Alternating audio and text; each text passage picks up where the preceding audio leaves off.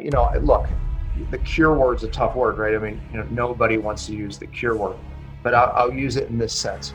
Your body can cure anything. We've seen that. Fasting is still the oldest, most powerful therapeutic tool that we know of. That's why, to your point earlier, animals do it instinctively if they're sick or get injured. Humans, unfortunately, we have to be taught. Typically, if you get the flu, you don't have to be taught. You just don't want to eat. Um, but the, the point is is that if you utilize fasting strategies before you get into great illness where your body just shuts down because it's trying to save its life, you can extend your life and prevent just about any condition by adding fasting strategies to it. Do you want to know what it is? Body mind empowerment. Get stronger, faster, smarter, quicker, friendlier, more helpful, more driven. Everything the body needs. Control your mind. Welcome to the Body Mind Empowerment Podcast. I'm your host, Siim Land, and our guest today is Dr. Daniel Pompa. Dr. Pompa is a doctor of chiropractic who focuses on cellular healing, treating disease, and restoring vitality. Dr. Pompa, welcome to the show. Yeah, thanks for having me. Yeah, I'm uh, glad to have you on the podcast, and uh, you're very renowned for therapeutic fasting and uh, cellular healing, which is what we're going to talk about uh, later. But we also touch this topic quite frequently on the podcast, so um, I'm excited to have you on here. Yeah, no, I, I love this topic. I absolutely can't wait to talk about it with your viewers or listeners, I guess I should say. yeah. So uh, before we get into that, uh, how did you become a doctor and uh, how did you end up creating content online as well? Yeah, you know, I, I started out as a chiropractor specializing in structural correction, and I got very sick and through my own battle of illness and recovery, and well, everything I teach today, and I'm, I'm blessed to teach doctors all around the world my detox and fasting strategies. And we kind of have a unique way that I call multi therapeutic approach, uh, putting them together. And um, yeah, it's my passion now. All came from pain and now the purpose. So from pain to purpose has been my story, but that's where it all came from. Hmm. What what kind of uh you know problem health problems did you have in the past? You know, I, I have to say it was unexplainable, right? I mean, I was probably when I got sick, I was in the best shape of my life, and I was training for some uh, cycle. Uh, I was a cyclist and doing training for some races, and it started with fatigue.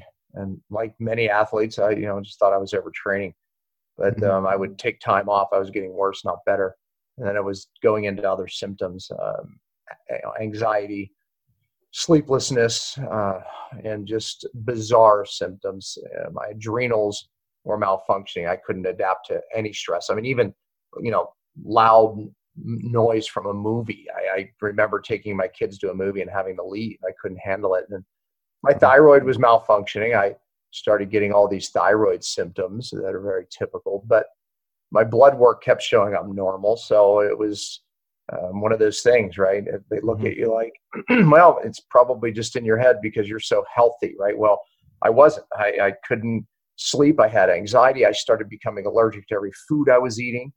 So life as I know it, I wasn't able to train. I look, I went from being able to ride hundred miles on my bike, no problem, uh, to where if I rode down the block I would be exhausted that day and I wouldn't sleep that night. So uh, wow, it wasn't pretty, a good existence.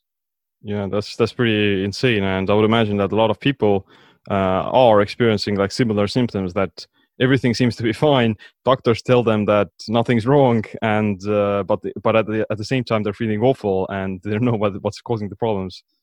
Yeah, no, it was it was bad. I, I started thinking in my mind, you know, it, maybe I am just crazy, but yeah. turned out not to be the case. Yeah. So, what kind of a breakthrough did you have, or uh, how did you fix yourself? Oh no, it, these sleepless nights uh, where um, I was able to at least research.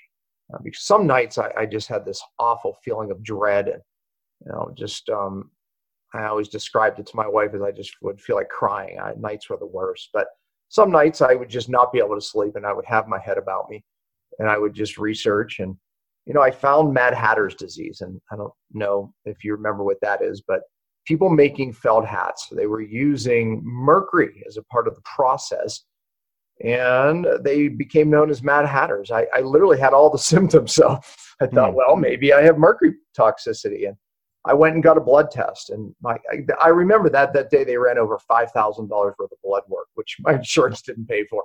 Part of my I estimate that I spent about two hundred thousand dollars, you know, searching for answers, which I didn't have at the time. I was, my wife and I remortgaged our home. I mean, we, were, we had two young babies at the time, which was horrible. But anyway, I uh, the test came back negative, so it was very depressing to me. And it was about a year or so later that I was working with a very bright endocrinologist. I read his books, and you know, and I, I knew my adrenals and thyroid weren't working correctly, but when I would address them, I, things would most things would actually get worse. Uh, so I, I couldn't figure it out. As it turned out, it was literally too far downstream, meaning not the real problem. That was just my thyroid and my adrenals were just taking the uh, the brunt of something else going on. And and at that time too, I, I knew uh, y- your pituitary in your brain.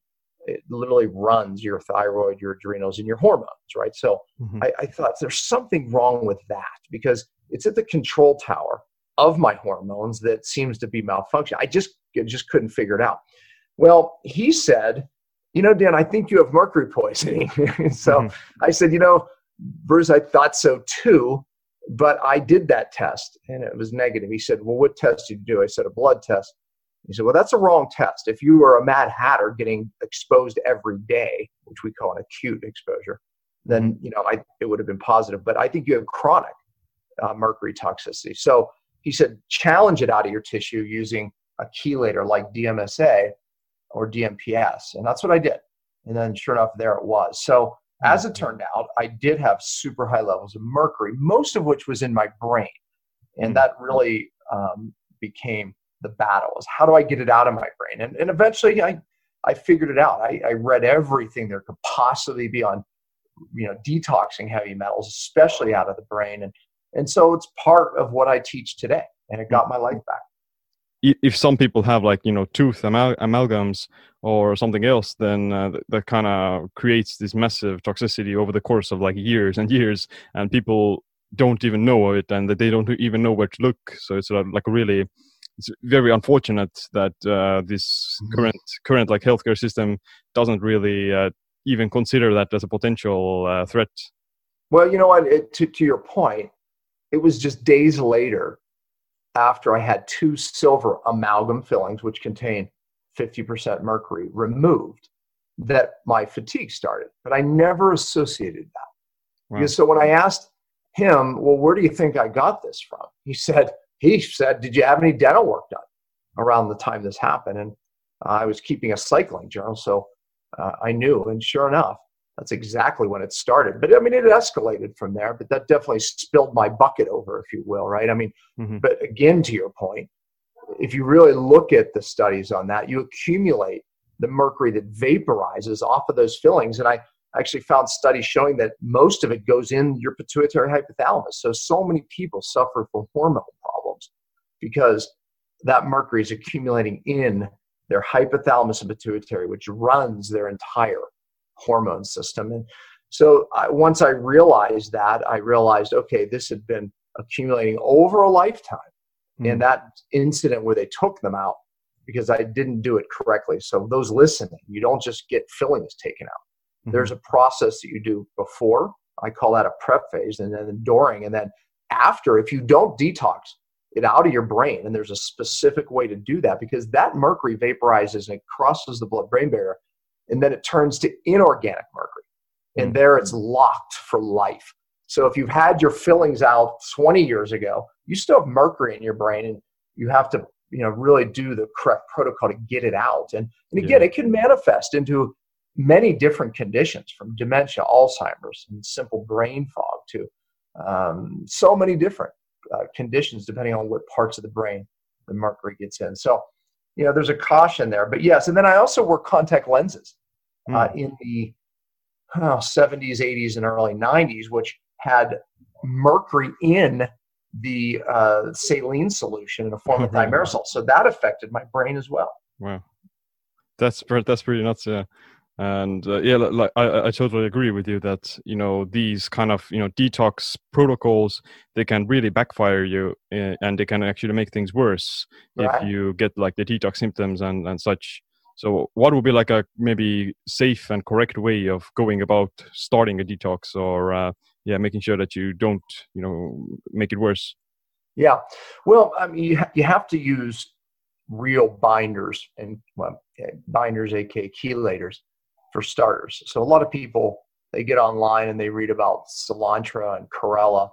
And the reason you read about so many of these these herbal binders is because people are selling products. And so many of these products they contain basically there's something called a thiol group or a thiol group, and that's a sulfur hydrogen group, which acts as a chelator.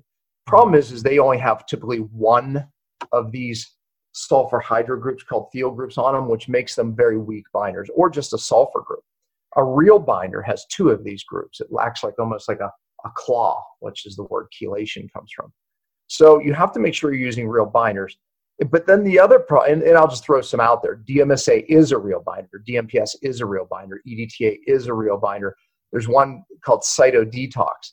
It works with a cage. It is a real binder things like chlorella, cilantro, and a lot of the herbals, and even glutathione only has a single thiol group. So we need these real binders that have the ability to grab on and not let go. Otherwise, it creates a redistribution. So it's like, you know, I don't know, in Europe, if you have these uh, cleaners that go along the street, right? You see this big dust plume mm-hmm. and you wonder, is this what my tax dollars are paying for? Because it's settling everywhere, you know, and very little going into the machine.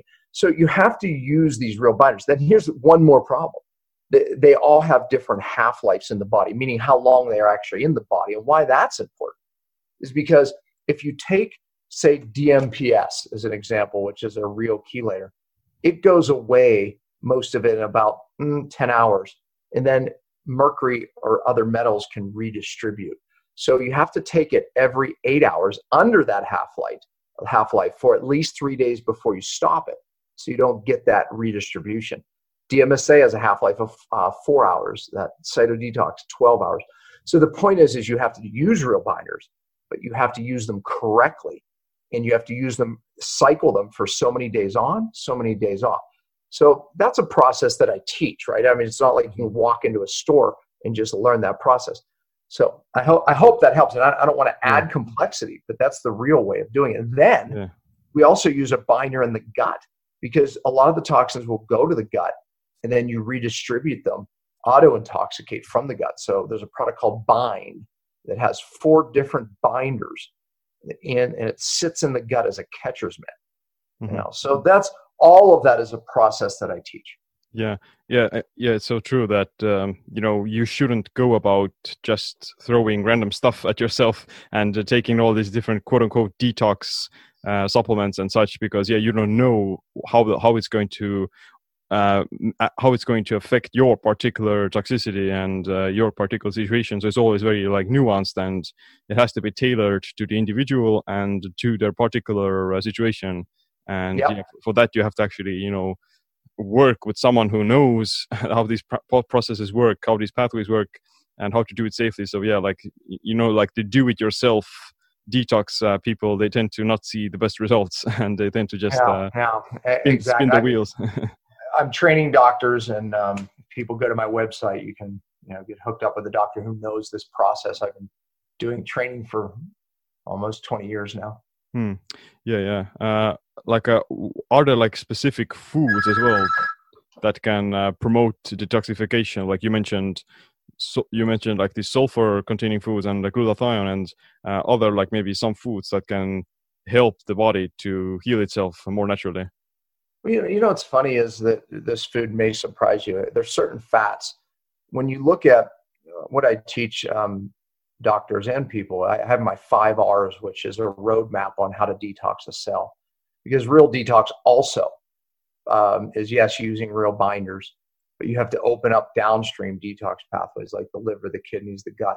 But another missing component that people don't do with real detox is upregulate cell function. Mm-hmm. And that's critical because if the cell doesn't fix itself in its detox pathway, then you'll never get well in any lasting fashion. So we have to fix the cell to ultimately get well. And that means we have to fix these detox pathways that are broken. And the big one is my R number two, which is you have to regenerate the cell membranes. So the outer cell membrane of a cell, that determines what nutrients come in the cell that you need to feel good. And it determines the toxins being able to leave the cell. So when that membrane is inflamed and not working, you develop a toxic cell, you're, you're not going to be well at all. I mean, hormonally, I mean, in any fashion. Mm-hmm. And that the inner membranes, like that, there's a mitochondrial membranes. That's where your uh, cells make energy. Those become inflamed and toxic, and you will not get well without fixing that. So here's a surprising foods. Some of the stabilizing fats in those membranes are saturated fat and cholesterol.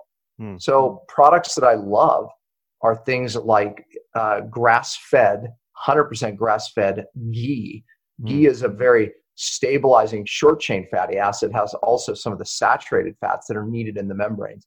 Grass fed butter, if you can find it, is really good at stabilizing the membranes. And then also foods that are high in omega 6. I know we hear a lot about omega 3. Um, and omega 3 is important, but as far as the integrity of your cell membranes and therefore your detox, the omega 6 is the bigger player it, it really regulates the function of the membrane. So we don't hear a lot about that, but when people are eating grain fed meats, that dis- destabilizes the omega 6 in the membranes. When people eat vegetable oil, canola oil, and all these oils that are showing up in all these processed foods today, and even good restaurants now, unfortunately, um, they destabilize, they replace the good omega 6 in the membranes with this denatured, mm. bad omega 6. So the omega 6 is critical. So raw nuts and seeds uh, that have good omega 6 are becoming more critical. Eating 100% grass fed and grass finished meats and butters and dairy products that have good omega 6 is critical. So looking at products that have stable omega 6 um, is a really important uh, today, more important than ever. Yeah, yeah, that's true. And I think, uh, uh, yeah, like in the you know low carb health sphere, a lot of people people tend to demonize omega sixes just because they associate it with the yeah. rapeseed oil and the canola oil that's been just heavily processed. But uh, yeah, you need actually some. Uh, you, yeah. It's an essential fat, and you need some of it, and you need to like balance it with the omega three. You know, I mean, the the problem is, is if you look at the average person in a civilized, you know, country, whether it's Europe or America, uh, we we have too much omega 6 because we're eating grain fed meats and the all the vegetable oils and canola oils you know so the problem is so that gets the attention but people then think omega 6 is bad however omega 6 is the tipping point for a good membrane so mm-hmm. therefore we have to get rid of those bad omega 6 yeah. that are replacing the good omega 6 in our membranes but then we have to get rid of those but we have to bring in the good omega 6 so really, the focus should be around the omega six, not as much the omega 3 mm-hmm. um, but when you eat grass-fed meat, you're getting good omega three, but you're getting also the good omega six, which is really more important in the membrane than the omega three. Yeah, yeah. Uh, what about uh, wild caught fish? Yeah, wild caught fish is great because again, you know, there you'll get some of those other fats that are, are needed differently. I would say, like the DHAs. Um, and again, I don't take fish oil I mm-hmm. eat fish, right? Um, you know, I don't eat fish every day, but I eat fish probably once or twice a week. But the point is, is that's where I choose to get my DHA types of omega threes and fats. Uh, so it's very important uh, that we get a variety of these different fats from good, natural, wild caught sources. So I'm a fan of wild caught fish for sure. I'm not a fan of fish oil because most of it in bottles is in fact denatured. Uh, on my podcast, I I, I interviewed an MIT scientist, and he talked about and I, the, the name of that particular episode is the dangers of fish oil. Mm-hmm. Yeah, like most uh, conventional fish oil is just oxidized and uh, really inflammatory. Yeah. Uh, uh, but uh, how how can you make sure that uh, the fish that you do eat doesn't have like you know heavy metals because that's one of the biggest sources of mercury actually. Yeah, the smaller fish are better. Um, your wild caught fish are better you'll always know your waters um, to get your healthier fish. Mm-hmm. But you know, there's the, the law of biological concentration. Um, I don't eat tuna uh, very rarely, if uh, you know, maybe in in a dish. But um, I I don't eat shark. We don't eat swordfish. Uh, we'll eat wild caught salmon, uh, wild caught halibut, um, sardines. Those types of fish aren't as big, so they don't accumulate as much of the metal. Um, and of course, I don't eat water. I don't eat fish. Uh, now, in the United States, the Atlantic caught fish, unless it's like really in northern waters up in Norway, we, we don't eat it because it's mm. farm raised and it's not a clean fish. So, yeah, just know your waters and eat smaller fish. Food quality matters a lot. yeah. Yeah. Uh, but uh, let's talk about fasting. Uh, you're a big proponent of that. So, um, what's what? How how can you use fasting to promote cellular healing and detox? Yeah, fasting has been um, an area of my fascination and study since the 90s. I, I, always joke, and there was just me and a group of uh, nerds called the Natural Hygiene Society that was into fasting then. Mm-hmm. Uh, today it's in vogue, uh, so it's come a long way. But yeah, my early experiences uh, with fasting uh, really started in the 90s. And, you know, I, I think it comes out of the fact that uh, my major premise in life, especially in healing, is you know, look, God God designed our bodies in such a way that they heal. There's an innate, inborn intelligence that's in our bodies, and if we remove the interference, you know, the body knows how to heal. And uh, that's why I'm into the detox, right? If we remove the interference at the cellular level, the body knows how to get well. That mm-hmm. happened in my life, obviously. But fasting harnesses that innate intelligence. So when we look at fasting states, you know, back in the 90s, we just knew that this drove the body closer to the innate intelligence, and the body just miraculously used the, the energy instead of towards processing and assimilating food, which, by the way, takes incredible amounts of energy. So mm-hmm. when you take away that, it takes that energy. I call it energy diversion, and it diverts that energy into what it really wanted to heal um, all along. Because the, the body oftentimes is just trying to survive and uh, it doesn't have the energy to actually heal some of these things that you need to heal to live long healthy so in a fasting state it'll divert that energy and start healing some of those things so we just we knew that uh, early on but some of the new research about fasting shows that number one we're genetically really programmed to fast and go through times of famine and when we don't uh, we have genes that can remain turned on because in fasting states, your body will actually turn off bad genes that have mm-hmm. been triggered via any stress, whether it's a chemical stress, a physical stress, or emotional stress. That'll tr- trigger, as we say, bad genes. So we all have them, right? I mean, it could be an autoimmune gene, a thyroid gene, arthritis gene, whatever it is. We can trigger those in times of stress. But times of fasting or famine, uh, we literally can start turning off those genes. So we know that to be the case. But also, something called autophagy has been in the science lately. And the 2016 Nobel Prize was given to a Japanese gentleman who um, discovered, or at least discovered, some of the functions of this autophagy. What it simply means is in a fasting state, the body will literally get rid of the bad cells for energy and nutrition it will leave the good cells alone. It's that smart. I mean, think about yeah. that. It will. Here's a cell with bad DNA. Here's a cell that has bad mitochondria or bad cell membranes. It will eat that cell. The yeah. best part is, is that when it takes that cell away to use for energy, it stimulates a stem cell and replaces it with a new healthy functioning cell. So literally during fasting states, you can become a new person. Especially, I train people on how to fast periodically uh, you know, and I, I, think it was a there's a cancer researcher in the U.S. named Thomas Seyfried who wrote a book uh, called "Cancer as a Metabolic Disease." He said one extended fast a year will decrease your uh, cancer for like 95 percent. Well, it's this autophagy. It's getting rid of those bad yeah. cells, remaking itself via stem cells. So uh, we've discovered all types of benefits and needs to fast, but yet no one fasts because we have constant food in our life now.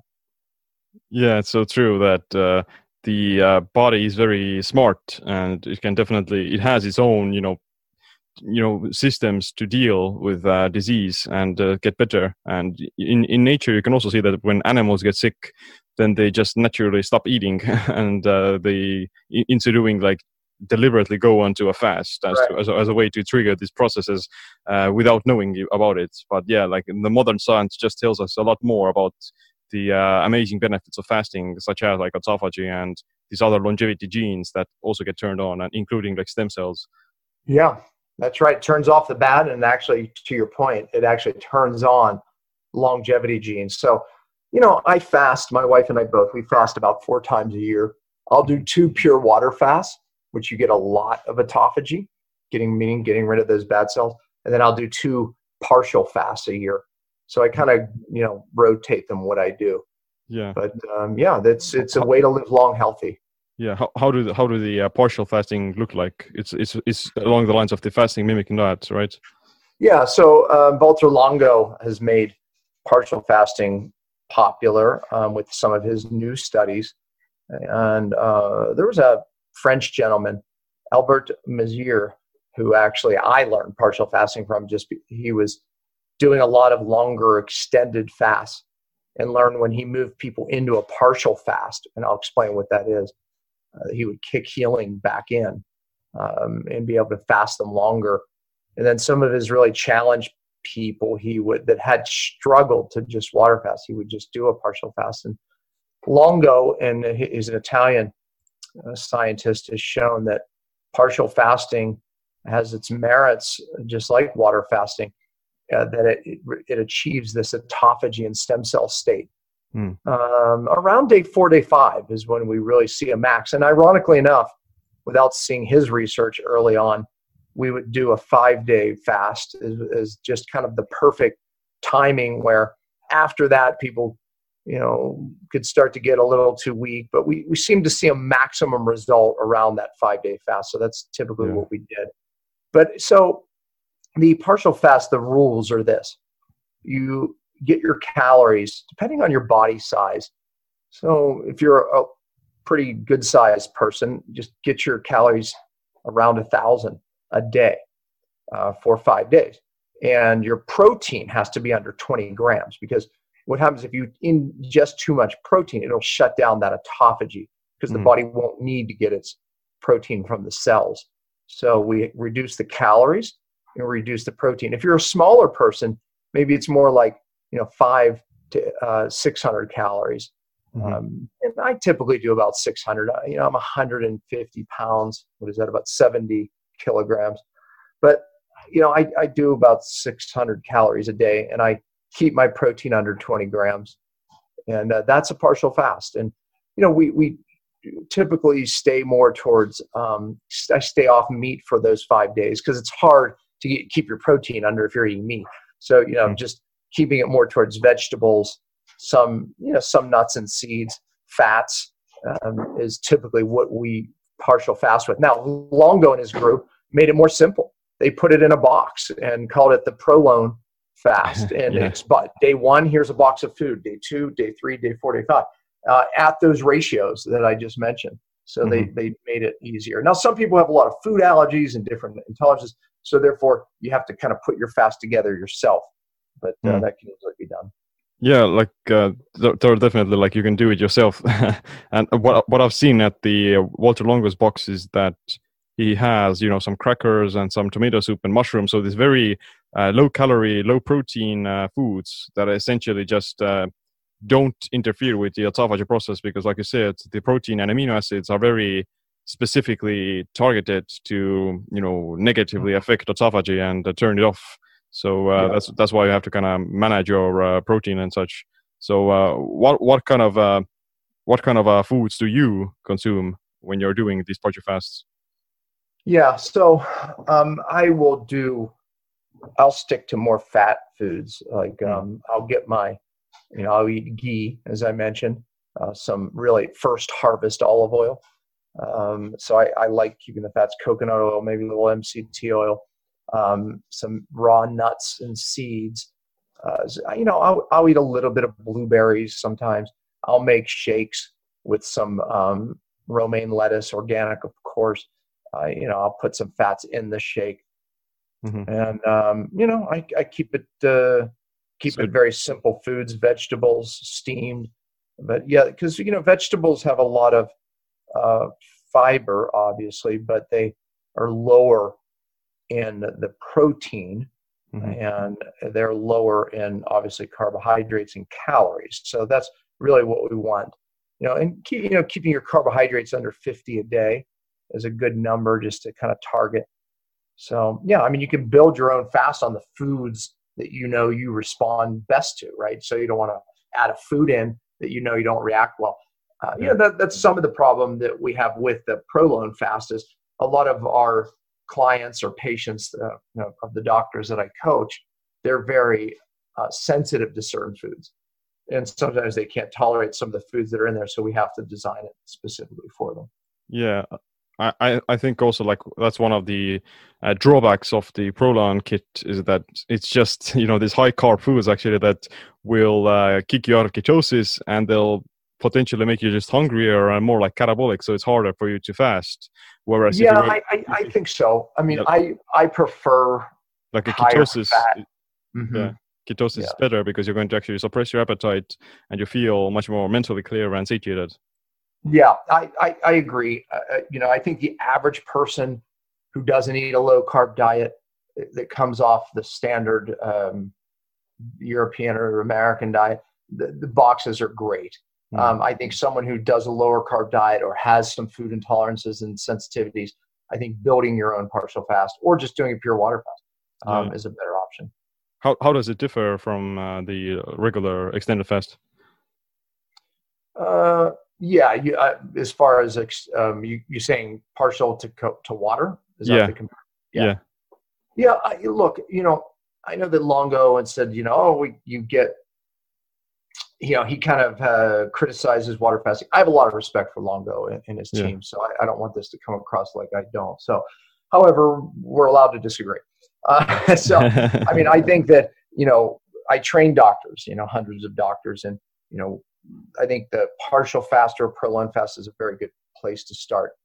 But mm-hmm. water fasting, you do seem we see a lot more autophagy uh, mm-hmm. during a water fast but sometimes it is a better place to start with a partial fast because thinking about going five days without water i think that can be very intimidating for some yeah. people now I, i'm going to be honest I, for me and for many people water fasting is easier because i go into the fast and i talk about how to do this in my book it's my book is called beyond fasting matter of fact it's uh, just being released right now mm-hmm. um, in beyond fasting i have a seven week program of how to lead up to your fast, uh, meaning that you don't just run a marathon, right? You don't just start doing a workout like I would do or you would do. You work up to that. And, and so week by week, it you know helps you become more fat adapted. Um, in that way, when you go into the fast in six weeks, and then week seven is how to break the fast, which is just as important as how to do the fast. But so when you go into the fast, you're maximizing your autophagy and your stem cells from day one mm-hmm. and you're therefore maximizing your results, right? So we want to get fat adapted. So when you go into a water fast, very fat adapted, you're just not hungry. When I do a partial fast, when I'm, you know, fooling around with food in my kitchen, I personally have trouble stop eating. It's harder for me to discipline myself to say, okay, I'm just eating this amount. I have mm-hmm. more trouble with eating less than I do just not eating. Because when I just don't eat and I go into my fast very uh, fat adapted, as exactly what I teach in my book, I, I have it's I'm done. I don't have hunger and it's not hard for me at all. Um, and that's the way it becomes for most people is that it's very very simple to do. And I'll tell you this: one fast is great, but when you learn to do this as an art, and there is a science, but when you learn to do that, this is probably the main way that my wife and I have literally changed our longevity at the cellular age. And we, we do that by measuring telomeres and something called DNA methylation. But you can literally test your cellular age versus your actual age. And mm-hmm. we've both gotten much younger, you know, by really doing these strategies.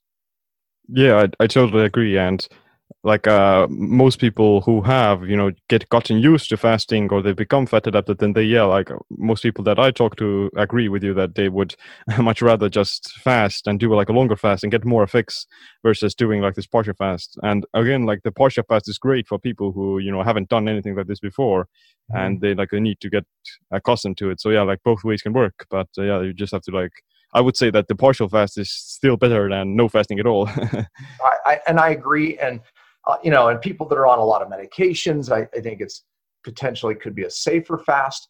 Uh, you know, that's look, I, I, train doctors so people can do supervised fasts and you know, they can be educated in the process. So. Hmm. You mentioned your book, so uh, can you talk about so you know what's what's it more about and uh, where can they get it? Yeah, in the book, I have um, I talk about the different types of fasting, and you know, partial fasting. Matter of fact, in there is our recipe that um, we use in our doctor group. Um, you asked about like how we put that together. So we have the, the rules around that and how you put together your own partial fast. But it also talks about our experience and you know my years of experience with water fasting and how to do that and what you know what to expect.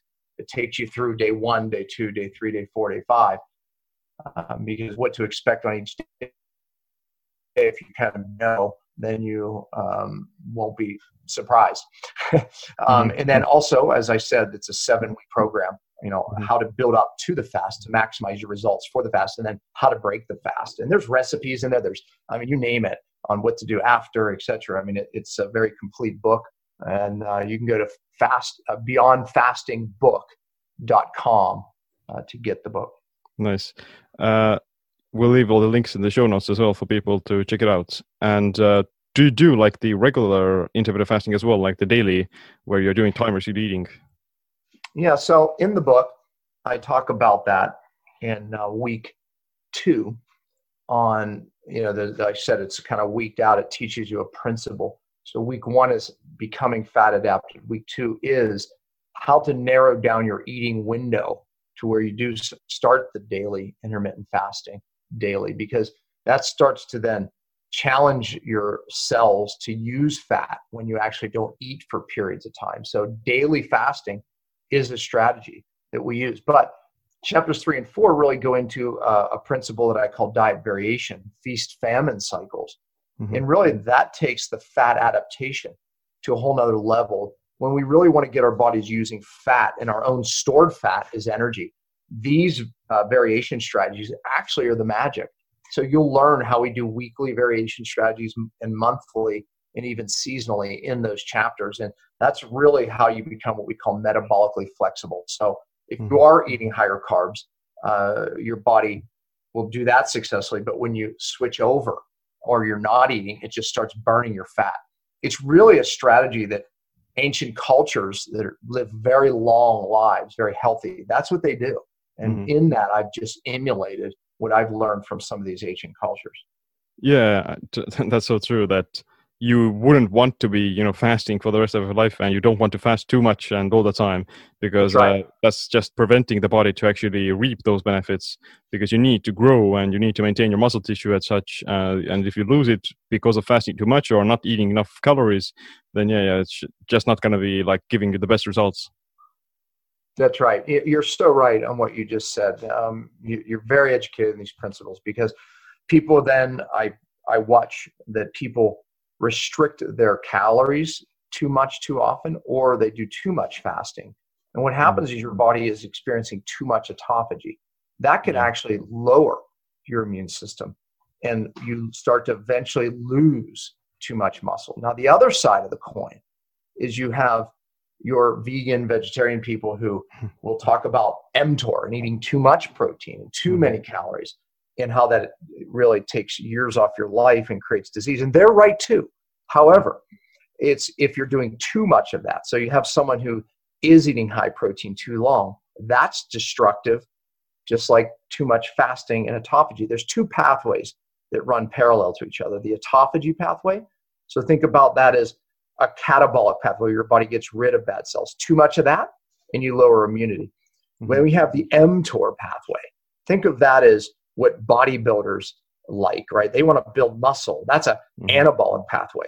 right? So if you take steroids or hormones, an anabolic pathway, do too much of that and you'll create disease. However, I, I make the argument, I'm one of the few who do, that you actually need both of those pathways. Yeah. So you need times of feasting, I believe, are as important as the times of famine. If you lack either and you spend too much time in either, it's not good, right? So too many, too much fast, not good. Too much protein, high calories, not good. Feast, famine gives you the best of both of those worlds. We're meant to feast and we're meant to famine. And, and I, and again, I discuss that at length in my book. That's yeah, that's so true because that's how like you humans evolved for you know thousands of years. They mm-hmm. ate and they also fasted. So, but in the modern world, we're just gravitating towards the constantly fit state, and we're never really gaining the benefits of fasting. But yeah, like too much fasting can also be bad if you're just yep. constantly starving.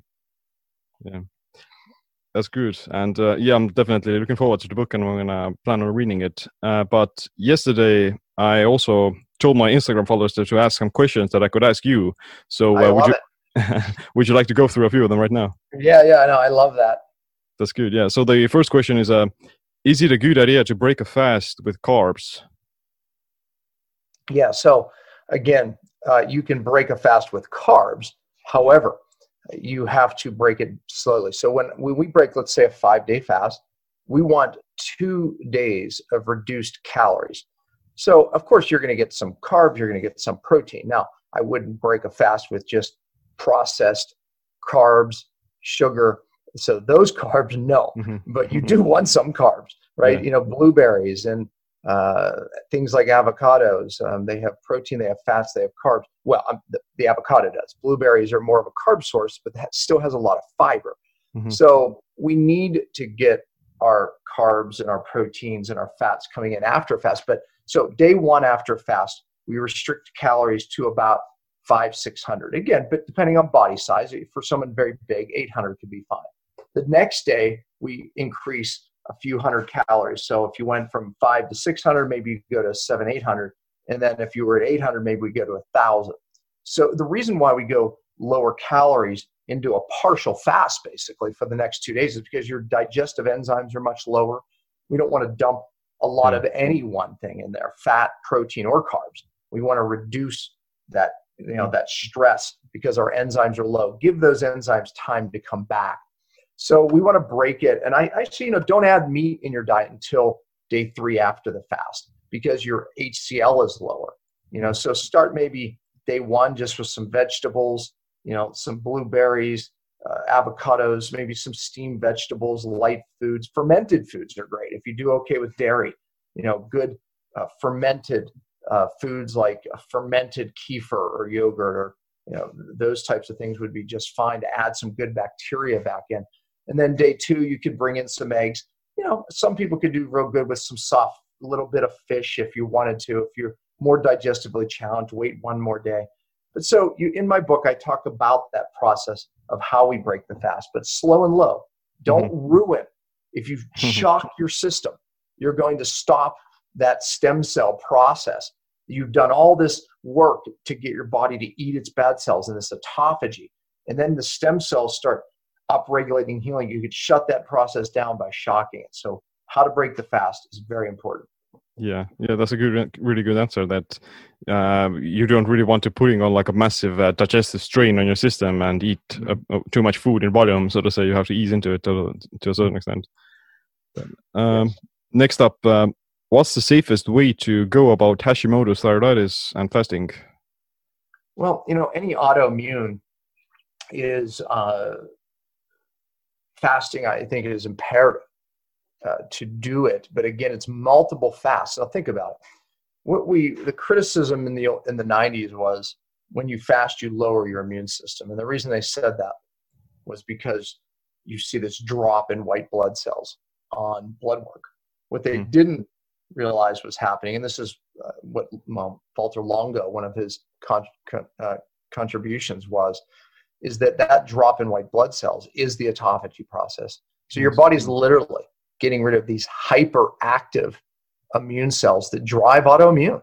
Mm-hmm. And so each fast, you get lower and lower uh, amounts of those hyperactive cells. And then it raises up something called T regulatory cells, which those are the cells that tell your body it's okay. You know, don't hyper respond. So we see a shift in the in the cells towards something that would lower the autoimmunity. Now, with that said, you, thyroid, my variation strategies that I talk about in, in chapters three and four in my book, those become more important for people that have thyroid and adrenal problems. Uh, you need these times of feasting become even more important sometimes yeah. to add in weekly and even monthly. So women with uh, hormone tra- challenges and thyroid challenges, we like to f- uh, give them five days a month, especially before their cycle, um, of increased healthy carbs. Mm-hmm. The reason is because thyroid hormone, as an example, to go from a stored inactive form T4 to a active form T3, you actually need insulin. So mm-hmm. therefore, higher carbs, especially right before your cycle, is a strategy to help that thyroid hormone convert better when you need it to convert better. So for women who have thyroid troubles, men too, these feast famine times become more important. And then when you do fast, you get much more out of the fast. Yeah, that's a yeah. I'm, I'm, glad that you said it because yeah, like carbs are really good for upregulating like thyroid functioning and speeding up the metabolism yeah. to a certain point. Mm-hmm. And uh, yeah, like uh, women tend to just undereat a lot, and that's why they uh, tend to have like these uh, thyroid problems as well to a certain extent. Yeah, totally. Would you? The next question would be like, uh, would you? How would you go about fasting for women? Yeah. So again, I, I, I, think that how they approach the fast becomes more important, right? They, they have to become fat adapted first, right? And that, mm-hmm. and again, I, have used that word a few times, but let me be clear. It's, it's when we get our cells, specifically our mitochondria, your cells can only use two things for energy, sugar or fat. Um, when people are trapped, which most people are, unfortunately, mm-hmm. In a sugar burning state where all they want to do is burn sugar. That's why you can't stay on diets because your body needs carbs. It needs the sugar to survive. Or if you're not eating, it wants to burn its muscle. So we want to transition the cells to get it burning fat when you're not eating. And, and again, that's why my book talks about becoming fat adapted as a first step. Women with hormone trouble, thyroid trouble, becoming fat adapted first is critical. In the strategies using feast famine cycles, diet variation, ketosis, these are very important to do before a fast. Yeah, yeah, that's true. anyone can do it, and they just have to maybe adjust the windows and approach a little bit. That's right. Anybody can do it. Yeah. Uh, next up, uh, can fasting cure anxiety and lymphedema? Yeah. So, uh, you know, look, the cure word's a tough word, right? I mean, you know, nobody wants to use the cure word, but I'll, I'll use it in this sense. Your body can cure anything. We've seen that. Fasting is still the oldest, most powerful therapeutic tool that we know of. That's why, to your point earlier, animals do it instinctively if they're sick or get injured. Humans, unfortunately, we have to be taught. Typically, yeah. if you get the flu, you don't have to be taught. You just don't want to eat. Um, but the, the point is is that if you utilize fasting strategies before you get into great illness where your body just shuts down because it's trying to save its life you can extend your life and prevent just about any condition by adding fasting strategies to it. And I believe it does harness the innate intelligence, and I believe your body can cure anything. Yeah, that's that's awesome. uh, next up, or the last question is: uh, Should you fast when you have adrenal fatigue? Well, I'll, I'll lump it in that same category as I did the thyroid. You need these diet variation strategies when you have adrenal fatigue. Mm-hmm. You, know, you have to become fat adapted first. You have to do diet variation. The feast days become as more important as the fast days. So I t- discuss that in my book, you know, of why the variation is more important for adrenals. But the answer is yes. You just have to do it correctly. Yeah, yeah, definitely. Like again, back back to the idea of cycling between feasting and uh, fasting. So yes. very, very important. Very important. Yeah, that's true. Uh, well, yeah, it's been great talking with you, and I'm looking forward to the book. So, uh, before I ask my last question, where can people learn more about you and your work? Mm. Yeah, I mean, if you go to my website, it, there's all my social media. You can find me on Facebook and Instagram. But um, if you dr like Doctor Dr, then my last name P O M P A, drpompa.com, and you'll find all my social media. I'm on Facebook every day. Check me out. Awesome, good. And it's going to be in the show notes. Uh, and the last question is what's this one piece of advice or habit you wish you adopted sooner? Uh, that, repeat that one piece of advice that I what? Wish you adopted sooner. Oh, ah, yes. Um, you know, the one piece of advice is really I, I I feel like it's repeating ourselves, but when we look at what's causing disease, and you know, in fact, it's stressors of any type, physical, chemical, or emotional, right? Uh, fasting, I really believe, uh, adding just even one fast a year, extended fast, yeah. um, will change your life forever. You know, and and honestly, I, I'd have to say, I I wish I'd have learned these strategies. You know, as I'm in my mid 50s, I wish I'd have learned them 30 years ago. yeah, yeah, that's true. Uh, especially when it's the holiday time and people are just overeating already. well, listen, I, you know, I will enjoy Thanksgiving, uh, yeah, but sure. again, that will be my feast day. Um, I do at least two feast days a week, and I'll do day like today. I'm eating one meal. Mm-hmm. Um, you know, I'm fasting for 24 hours today, right? But then again, Thursday, tomorrow, I'll be feasting yeah that's like that's a good uh, note to end the show and uh, thanks for thanks for coming to the podcast and i'm looking forward to your future work yeah thanks team Alright, that's it for this episode of the Body Mind Empowerment podcast. If you want to support us, then I would greatly appreciate it if you could leave us a review on iTunes and the other social media platforms. You can now order my new book, Metabolic Autophagy, that covers a lot of the same topics that we talked in here. It's a collection of certain lifestyle habits and practices that prioritize longevity as well as performance. To support this podcast, you can also become a Patreon and get exclusive video lectures from my biohacking bootcamp that covers circadian rhythms, intermittent fasting, autophagy, resistance training, biofeedback, and many more. But other than that, my name is Siim. Stay tuned for the next episode. Stay empowered.